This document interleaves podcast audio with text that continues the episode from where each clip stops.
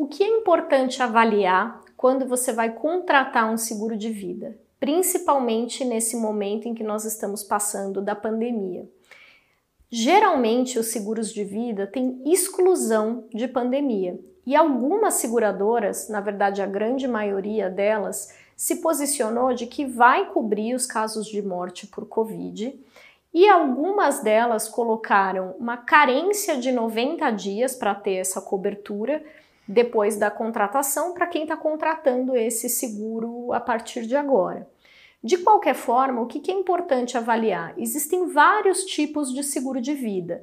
Você tem os seguros convencionais, que são os seguros de vigência anual, ou seja, você está coberto, mas pode acontecer de quando chegar o aniversário da tua apólice, da seguradora não fazer a renovação dessa apólice, ou dela aumentar muito esse custo, se ela entender que teve um agravo, digamos assim, um aumento do risco, né? Você pode ter um produto que te garanta custo e renovação para a vida toda, e aí nesse caso você não precisa se preocupar com isso, porque você está coberto e continuará coberto.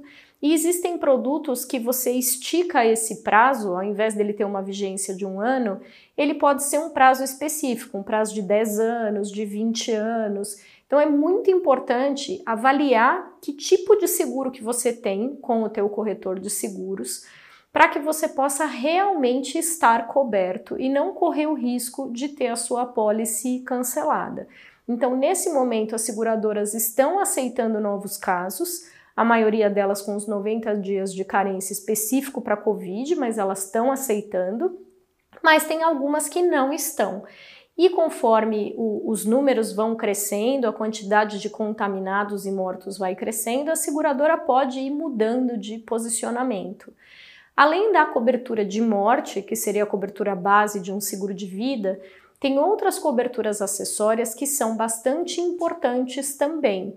Então, por exemplo, diária hospitalar, que é um adicional que a gente pode colocar no seguro de vida, está sendo coberto com esses 90 dias de carência e pode servir como um complemento para o seguro-saúde ou para quem não tem um seguro-saúde.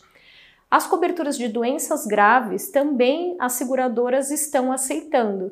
Então você tem lá entre a lista de doenças uma doença específica que tem a ver com essa parte pulmonar, que é algo que de certa forma pode ser desenvolvido pelo Covid. E aí a cobertura da doença, né, e não a cobertura da morte, né, pode ajudar que essa pessoa consiga um melhor tratamento e que ela consiga ter uma melhor qualidade de vida. As coberturas que têm a ver com diária, para quando a pessoa fica inválida temporariamente, nenhuma seguradora está cobrindo o Covid.